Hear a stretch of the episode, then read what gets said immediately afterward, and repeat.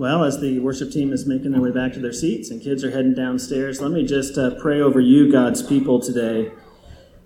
Uh, dear Heavenly Father, it has been another week on planet Earth, and that means, Lord, that it has been a week living in the midst of the wreckage of a fallen world. God, all around us, we see the evidence of the fall. We see it in broken systems, we see it in broken people and broken relationships, we see it within our own fractured and broken inner world, we see it in a, a world full of geopolitical rumblings and pandemic. And God, there is so much out there, and everywhere we look, in every direction, whether we look within ourselves or without into the community or out around the globe, God, we see the horrifying evidence of a world that has fallen into a million jagged little pieces in the fall.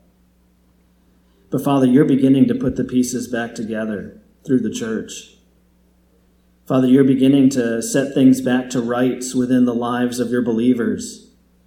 God, we are all this muddy mix of a new person, a new creation, who is struggling to put off the old man and so, God, we know that in this past week we have at times fallen short of what we know to be your commands. And Father, we have at times uh, been hurt. We have at times hurt others. God, we come into this place today not as good people, but as people who very much need your grace and your mercy.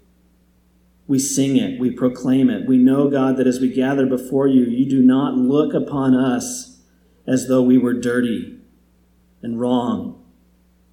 You look upon all your children who are clothed in the perfect righteousness of Christ, and you welcome us.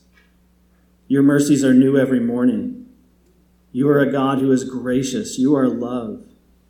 Father, we revel, we delight ourselves in who you are this morning. And God, we look upon our circumstances in light of who you are and who we are in relationship to you.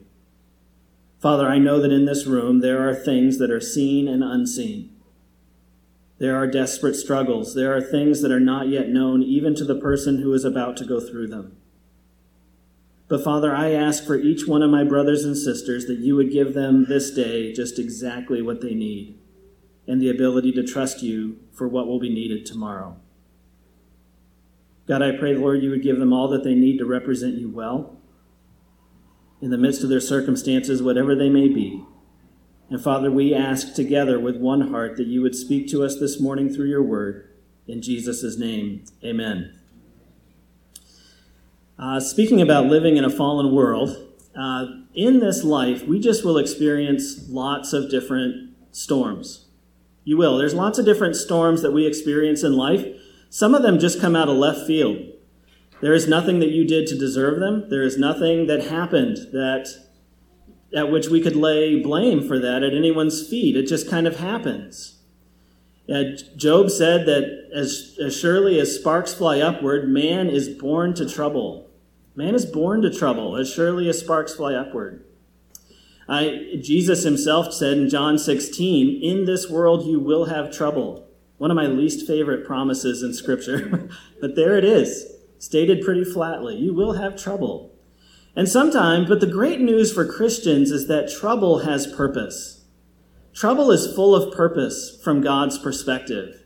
He is always using trouble. I, I like to make the remark, and I've made it before, that you can't become more like Jesus without trials than you become smart without being educated, or strong without working out it's just impossible. This is God's chosen tool in the midst of this fallen world to make us more and more like the God who saved us, like Jesus, to conform us to his likeness. So trials happen and they have purpose, but sometimes there are trials that come upon us specifically because of our wayward disobedience. Because we have knowingly sinned, God gives us a taste of what it is to walk away from him. I was thinking, and then so as we're talking, working our way through Jonah, that is a very specific kind of trouble that we're addressing. And we can really get into trouble by speculating about what species of trial somebody else is going through. Please don't do that. In John chapter 9, you might remember this scene. We actually covered it one time here from the pulpit. but Jesus is walking with his disciples. They're right outside of the temple and they, they see a blind man and they say, Tell us, Jesus, who sinned, this man or his parents, that he was born blind? And right there, they're trying to speculate on what species of trial this guy's going through. Tell me, who did the bad thing that this has been visited upon him? This is the same mistake that Job's friends in the book of Job make with him. They say, Job, why is all this bad stuff happening to you? Just confess. What evil thing have you done? In both cases, they were wrong. Wrong, wrong, wrong. Jesus said, I tell you, it's not because this man sinned or his parents sinned, but that the glory of God might be revealed in him. That's why this has been happening to him. And Job's Job actually, the trouble visited him not because of any wickedness, but specifically, explicitly because he was a righteous man. So we need to be very careful about trying to identify why are bad things happening. That's not why I'm interested in bringing this up. But the Bible does in the book of Jonah is speaking to a very specific kind of trouble that does visit Christians, followers of God, when they knowingly disobey him. When God says go to Nineveh and they say, nope, I'm going to Tarshish. When God says do this or don't do that, and we say, nope, I'm going to not do that or I'm going to do that. Uh, when I was, uh, I used to work, I did for about 10 years at Camp Maranatha in Southern California. When Camp Maranatha first started in 1951, a really wonderful Christian couple named Errol and Juanita Hunt, they served as the camp's first directors. They built a lot of the buildings. They really built the camp uh, in, in, the way that it's currently constituted. And they had a son. I got to know him, him because he still lived in the town when I was working there at the camp. And one time I was asking him about the early days of the camp where I was working, and he told me a very funny story. Uh, there in the summertime, they had a snack shack and he had keys. Uh, there were lots of keys hanging around the camp, and one he would oftentimes take his dad's keys and go let himself into the snack bar and help himself to candy bars and sodas and things. So one day he went down there when he thought nobody was looking, and he unlocked the snack bar and went in, and he was helping himself to something, and his dad came along, found the door to the snack bar unlocked with the keys hanging there in the lock, and he's like, "Oh, somebody made a mistake." locked his son in the snack bar. and there's no way out. There was no escape. He couldn't unlock the door from the inside. He was trapped. He said, I sat there for like three hours trying to figure out how am I going to get out of this mess. And finally, he just started wailing, Help! he wouldn't have died. There was plenty of food in there. But eventually, his dad came and unlocked the door, and he had to ask the question, What were you doing in there? And of course, he knew. But see, that is, that is the kind of trouble that, that's similar to the one that Jonah finds himself in. Jonah finds himself in the predicament he's in, not because of God's general purposes in suffering, but specifically, this is a chastening storm that he finds himself in. This is a rebuke. This is meant by God to bring him back into line with God's purposes and really what God is fighting for, what God is chasing, is Jonah's deepest joy. He's not willing to let Jonah wander off to his own destruction or live a life that is less than what will bring him the fullness of joy. John 4:23 says this, "But the hour is coming and is now here. This is Jesus speaking, when the true worshipers will worship the Father in spirit and truth, for the Father is seeking such people to worship him." And brothers and sisters, pay attention to this fact. God is seeking worshipers. This is what he is seeking. This is who he wants. Worship is the primary function of the church. Even evangelism, we oftentimes talk about evangelism as one of the more important things we do as Christians. Think about this evangelism exists because worship doesn't. Evangelism is the effort of gaining worshipers to God. I've often thought about how the first, how the command to Adam and Eve to go and fill the earth is essentially the same as the command given to the church to go and make disciples of all nations. Both commands have at their heart a command from God to go fill the earth with worshipers. He wants worshipers. And this is really the main point of the book of Jonah.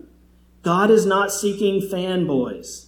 He's not seeking admirers. He's not seeking even dutifully obedient servants.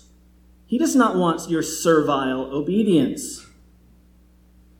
He does not even want people who will open their checkbooks. He is seeking worshipers. Now, what does that mean? There is a way of praising God that is empty. There is a way of serving God that does not honor him for who he is. And for every seeming act of worship, if it is not motivated by love, it's just noise. It's just a religious treadmill. It is something less than the fullness of what God would have it be. In the coming weeks, we will see that God will not be satisfied when Jonah's obedience is finally given to him. This is the, one of the strangest things about the book of Jonah. Jonah finally does exactly what God tells him to do, and the story is not over. God is not happy. God is not satisfied. God will not be satisfied when Jonah surrenders his volitional will to the task of calling the Ninevites to repentance. Why? Because it is not worshipful. It is not flowing from a heart that agrees with God's heart towards the Ninevites. Jonah will still hope, even as he is obedient, that the Ninevites reject the call. Although Jonah knows and understands the character of God, he does not share in that character. In this account, preserved for us in the pages of scriptures, documents God's patient pursuit of this one man's heart. How much easier would it be to follow God if all we had to do was like an automaton or like a robot, just do exactly what he said and not have to feel it? Wouldn't that be better? That's essentially the way the Pharisees followed God. I will check all the boxes, but I won't have your heart. And Jesus said to me, These people worship me with their lips, but their hearts are far from me. And he was not satisfied. How difficult it is to follow a God who commands feeling, who commands that Jonah's heart be changed, not just his behavior. This is really the challenge. This is the difficulty of the book of Jonah. There are many Christians today who have heard a lot of good Bible teaching, who know the righteous commands of Scripture. They know and understand a lot of important things about God. They know who God is, what He is like, and His mighty works. But they are not serious about becoming like the God they follow, they claim to follow, in the quiet places of their hearts. Many people set aside God's commands when it suits them.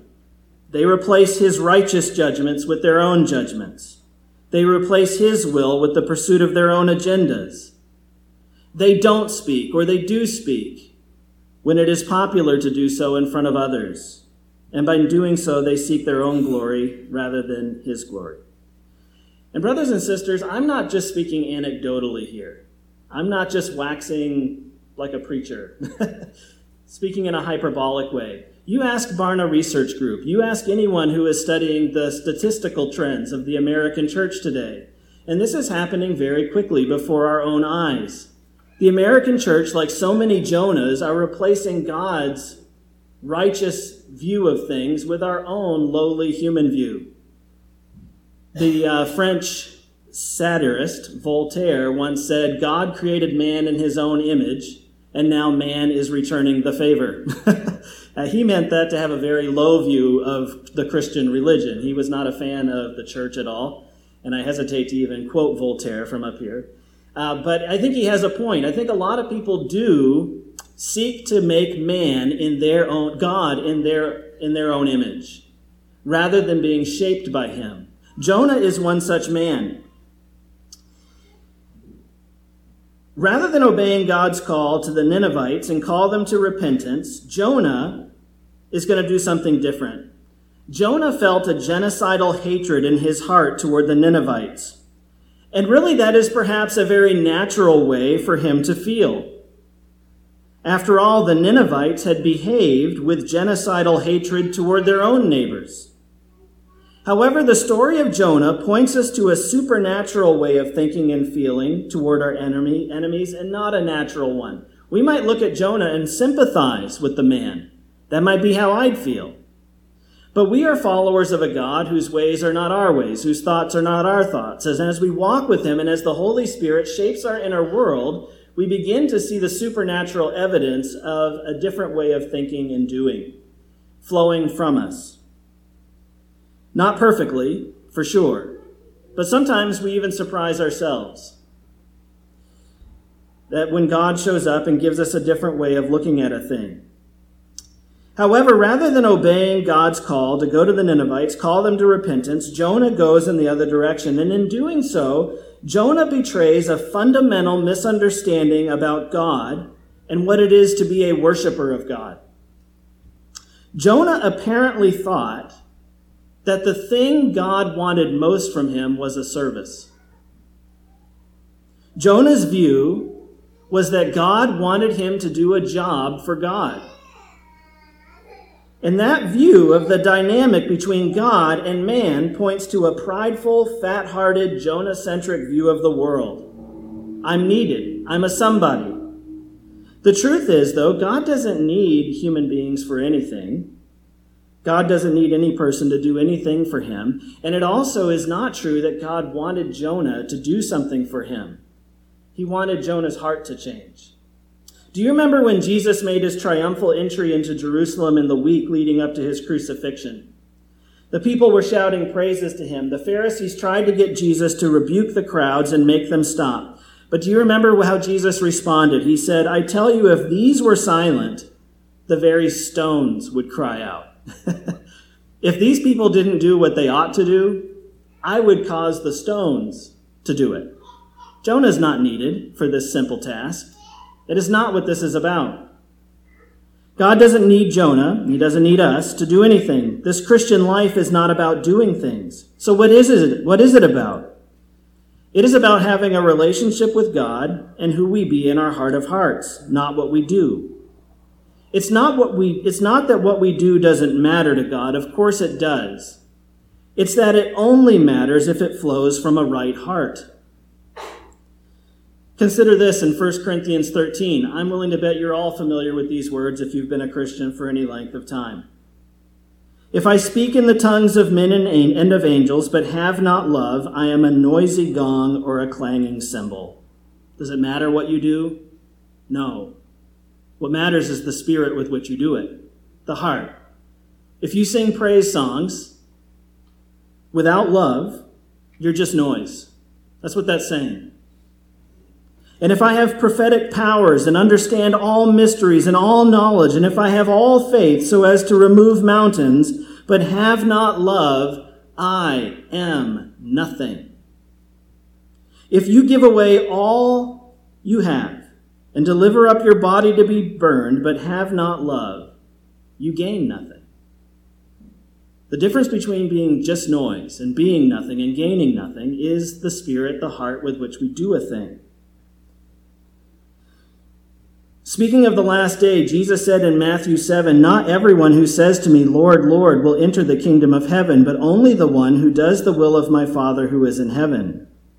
Many will say to me on that day, Lord, Lord, did we not prophesy in your name, and in your name drive out demons, and in your name perform many miracles? Then I will tell them plainly, I never knew you. Away from me, you evildoers. There's no more chilling words in all the Bible, I don't think. This Christian life is not about building a resume of works. I did this. I did that. I gave X amount of dollars. It is about being conformed in spirit and in truth into the likeness of Jesus Christ in your heart. What is a disciple of Jesus? It is a sincere, from the heart imitator of Jesus' example. And God's aim in Jonah's life was not to coerce him into doing what he wanted him to do, as though that were the main point. God's aim in Jonah's life was to make him who he wanted to be.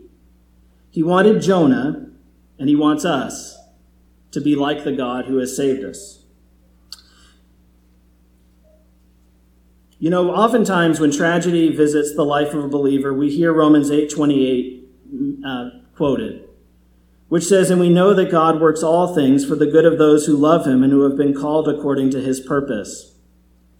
Those times when I have heard that verse shared, and times when I have shared it myself with people who are hurting and reeling from one tragedy or another, The idea that I'm trying to convey and that many others are trying to convey is that God is going to redeem this somehow. Uh, right now, this is just confusing and it hurts, but we need to believe and trust that God is somehow going to bring something good out of all this awfulness. And I don't disagree with that. I think that is a true understanding of that verse. God does bring good things out of bad, but when we read the next verse, verse 29, an important truth emerges about the good thing that God most wants to bring about through the dark seasons of our lives. I've already read verse 28. I'm going to read it again with 29 added on so you can see the flow of reasoning as we go right through. And we know that God works all things for the good of those who love him and who have been called according to his purpose. For those whom he foreknew, he also predestined to be conformed to the likeness of his Son, in order that he might be the firstborn among many brothers. One of the most important good things that God intends to bring about through our time in the belly of the fish, speaking uh, meta- metaphorically, is that we would be conformed in there more and more to the image and likeness of Christ. And the question is this morning do you find yourself in some dark place today? Uh, if so, the story of Jonah should be very encouraging to you. We often ask, why do bad things happen to good people? But when we reflect on the story of Jonah and we see how God has behaved toward the evil people living in Nineveh and his wayward, hate filled, unloving prophet Jonah, we become overwhelmed with a different question. Not why do bad things happen to good people, but God, why would you strive? Why would you strive and work so hard to bring about so many good things in the lives of so many wicked people who straight up do not deserve it? God, why would you visit so much good upon the wicked? That's the question we walk away from Jonah with. Unfortunately, the question that fallen man most often poses is why do bad things happen to good people as though there were such a thing, which Scripture says there are not? but rather, why does so much good does God visit upon the evil? God is a wise shepherd God. And if any of his sheep stray from his flock through disobedience and now find themselves in a dark, desperate place, they should know this. God's aim in bringing you to that place is not, first and foremost, to reform your conduct. He is not trying to twist your arm to do what you do not want to do. That is not his primary goal in your life. His goal is to transform your heart. His goal is to bring you to a place where you have new passions, new affections, a new perspective on things that results in a new treasuring. That is his number one goal. Last week, we left with Jonah in the belly of the great fish. And at the end of that service, I talked a little bit about what that must have been like for Jonah. I don't mean to dwell upon the unpleasant idea of the whole thing, but I do think it's important for us to have this in mind because when I was growing up, every drawing, every flannel graph representation of Jonah I ever saw, or a Far Side comic or wherever it was, had Jonah sitting there looking glum but thoughtful in the belly of a cavernous animal. He had liberty of movement. That is not how it was, my friends. It was like being buried alive in a form fitting, heavy rubber bag. The temperature would have been very uncomfortable. There would have been very little oxygen. He would have been awash in the gastric juices of the animal. What little air there was would have been constantly flowing with noxious acidic fluid designed by our God to break down flesh and material. It would have been a horrific place to spend three minutes, let alone three days. I am somebody, I, I naturally struggle with claustrophobia. I could never serve on a submarine, for example. The thought of being in a small space, confined with a huge weight on top of me and bearing in all around, is absolutely terrifying to me. That's where Jonah lived for three days. It was truly awful. And that's where we left Jonah last week. He'd been thrown overboard by the sailors, swallowed up. And chapter 2 is Jonah's account of the sort of things that he prayed to God while he was inside of the great fish. It's a short chapter. I'm going to read it to you now. This is his prayer in Jonah chapter 2. Then Jonah prayed to the Lord his God from the belly of the fish, saying, I called out to the Lord out of my distress, and he answered me. Out of the belly of Sheol I cried, and you heard my voice. For you cast me into the deep, into the heart of the seas, and the flood surrounded me. All your waves and your billows passed over me. Then I said, I am driven away from your sight, yet I shall again look upon your holy temple. The waters closed in over me to take my life. The deep surrounded me. Weeds were wrapped about my head at the root of the mountains. I went down to the land whose bars closed upon me forever. Yet you brought up my life from the pit, O my Lord, O Lord my God. When my life was fainting away, I remembered the Lord, and my prayer came to you into your holy temple. Those who pay regard to vain idols forsake their hope of steadfast love, but I, with the voice of thanksgiving, will sacrifice to you. What I have vowed, I will pay. Salvation belongs to the Lord. And the Lord spoke to the fish, and it vomited Jonah out upon the dry land. We'll stop right there. Apparently, Jonah was conscious inside the fish, at least for enough time to pray. So when we read the details of the little, the little snippets of details of the sorts of things he prayed, keep in mind that when Jonah refers to the distress of the past, he means the time he spent in the water, not the time he is spending in the fish. He is praying with thanksgiving to God for the fish. The water was death. He even says that he was, imagine he's down in the water and he can't even swim to the top because the seaweed starts wrapping around him. He's horribly lost down there. He remembers God, he calls out to him, and God saves him by having him get swallowed up in this fish. So the fish represents salvation in the mind of Jonah. The cry of distress, distress is past tense in the water. The voice of thanks for deliverance is present tense in the fish. And verses 1 and 2 Then Jonah prayed to the Lord his God from the belly of the fish, saying, I called to the Lord out of my distress, and he answered me. There is the simple statement that sums up what happened when Jonah sank in the water. He cried out to God. And God answered him by sending a fish. And there is a lot of encouragement for us here that I want you to see. The general point I want to make is that God answers his children when they cry out to him from a dark place. And really, let this, let, I hope you guys hear this. He does this despite Jonah's guilt. God answers our cry from our dark place even when we find ourselves there because we were wrong. We were disobedient. He was guilty of that. That's why he was in the water. And if you're in trouble right now because of disobedience in your life, you might be wondering this Will God hear my cry now when I tuned him out all those times that he tried to speak to me? All those times when I knew the right thing to do, I knew the right way to go, but I went, na, na, na, na, na, na, na. All those times he tried to chasten me, correct me, call me back and I stopped up my ears and kept going in the other direction. Now I find myself mired in the consequences of my wayward disobedience. I can't call out to him now when I tuned him out for years before this. Can I? Can I? Look at Jonah, guys. Look at Jonah.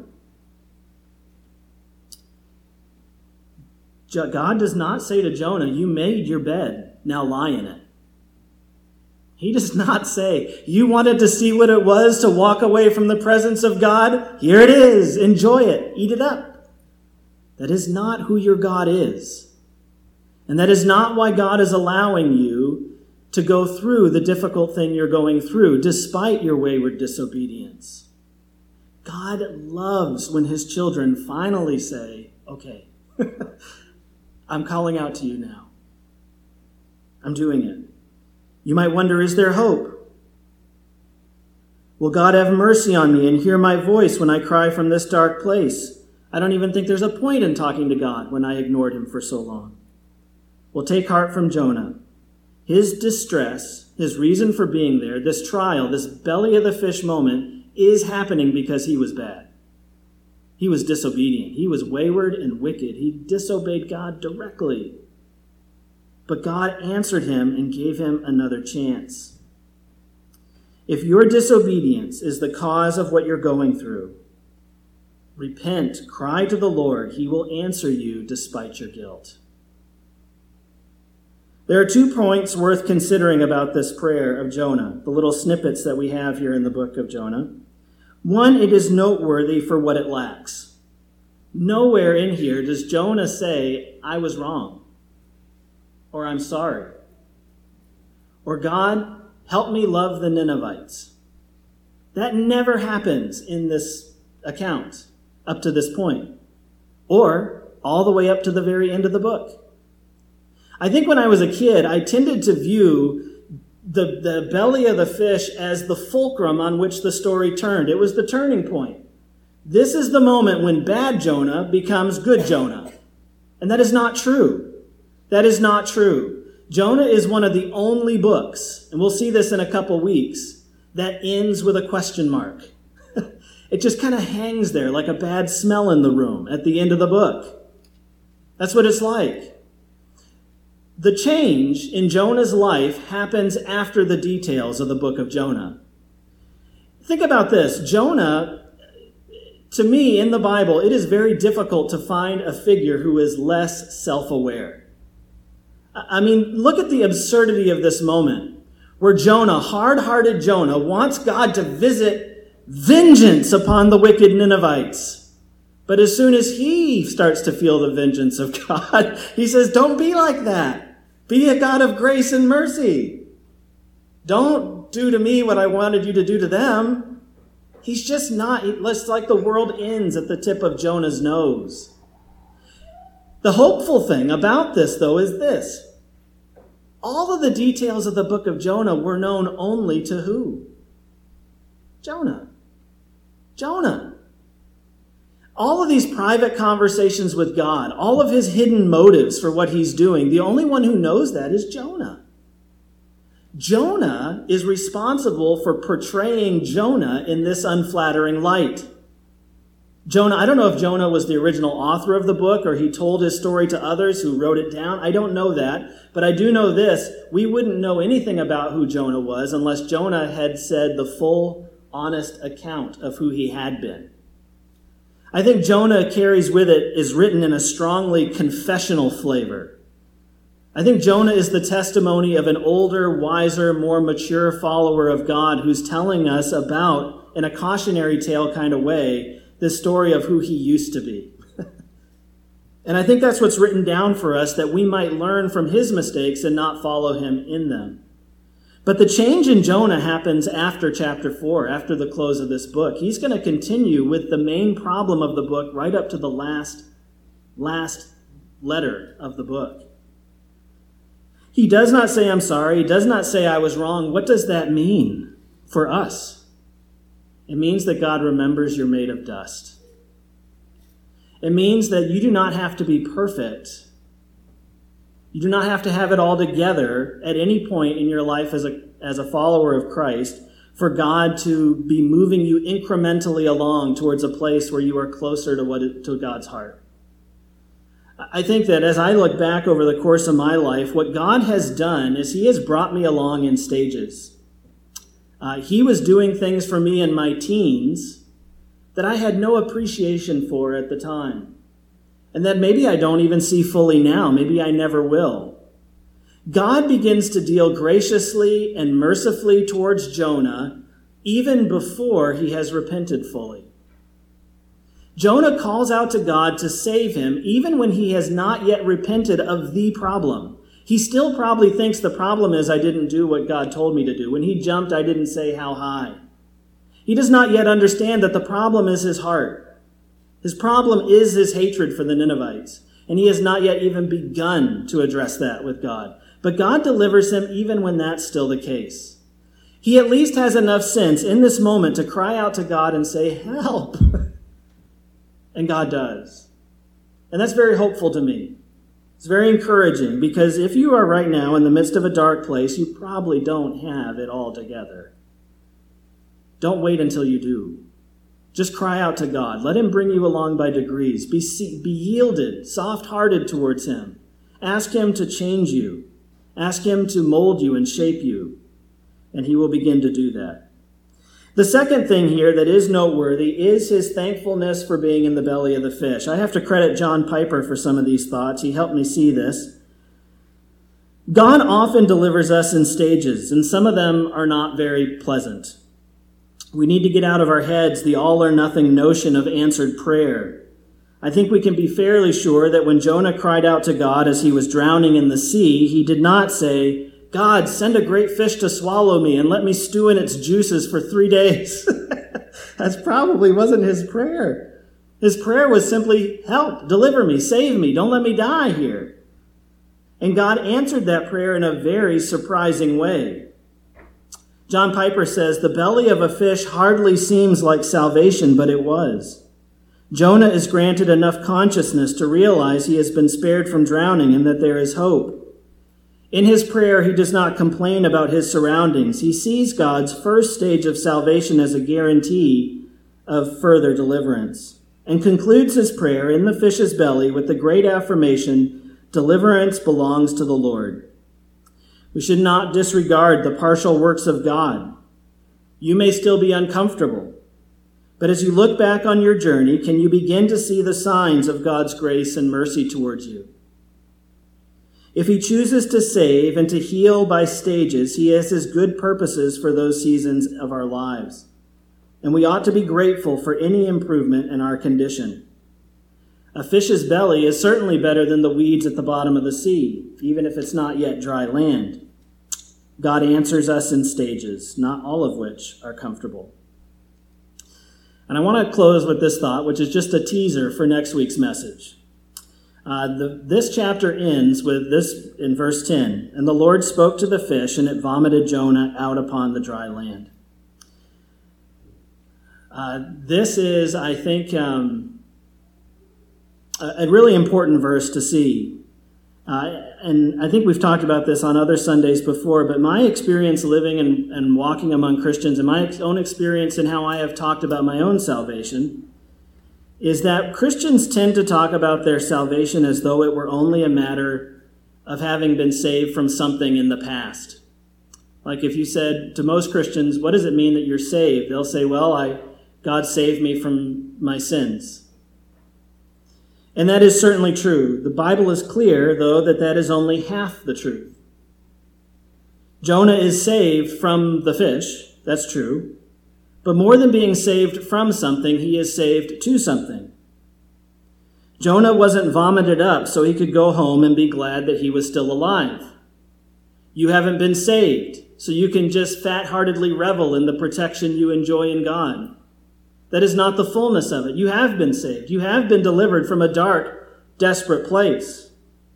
But, fellow Christian, we need to see, know, and understand that just as Jonah was delivered to a task, we have been delivered from and delivered to. We have not been delivered from sin and death so that we can just go about our lives, minding our own business, enjoying the benefits of salvation while feeling no burden to go and tell others. We were brought forth from the grave, as it were, that we could go forth under his banner proclaiming the good news of the gospel. The wickedness of this world has risen up before the Lord and God has pronounced a judgment on it, just as he did upon Nineveh. He has told us to go and call them to repentance. For if they will not, I will visit wrath and judgment on the world. Our story is very similar to Jonah's. We have heard just as Jonah did that God intends to bring wrath upon a people if they do not repent.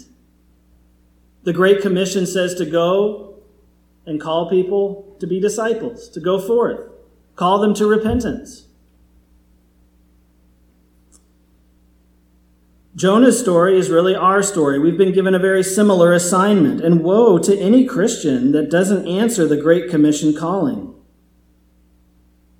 We cannot just talk about being saved from sin and death and live as though we have not been called to go preach to the Nineveh of this world. You have. I have.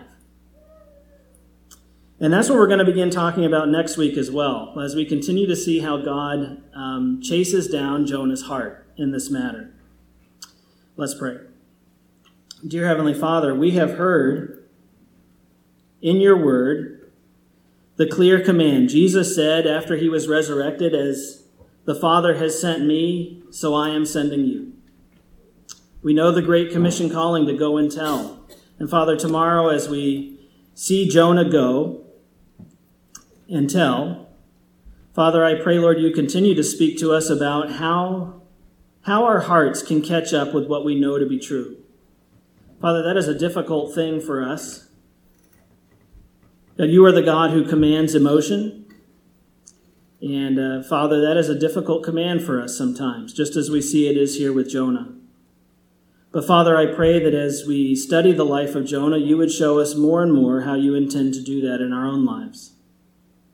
And Father, I pray, Lord, for me and for my brothers and sisters here at State Road, that we would be soft hearted, yielded towards you, obedient. God, give us a heart to go with your commands.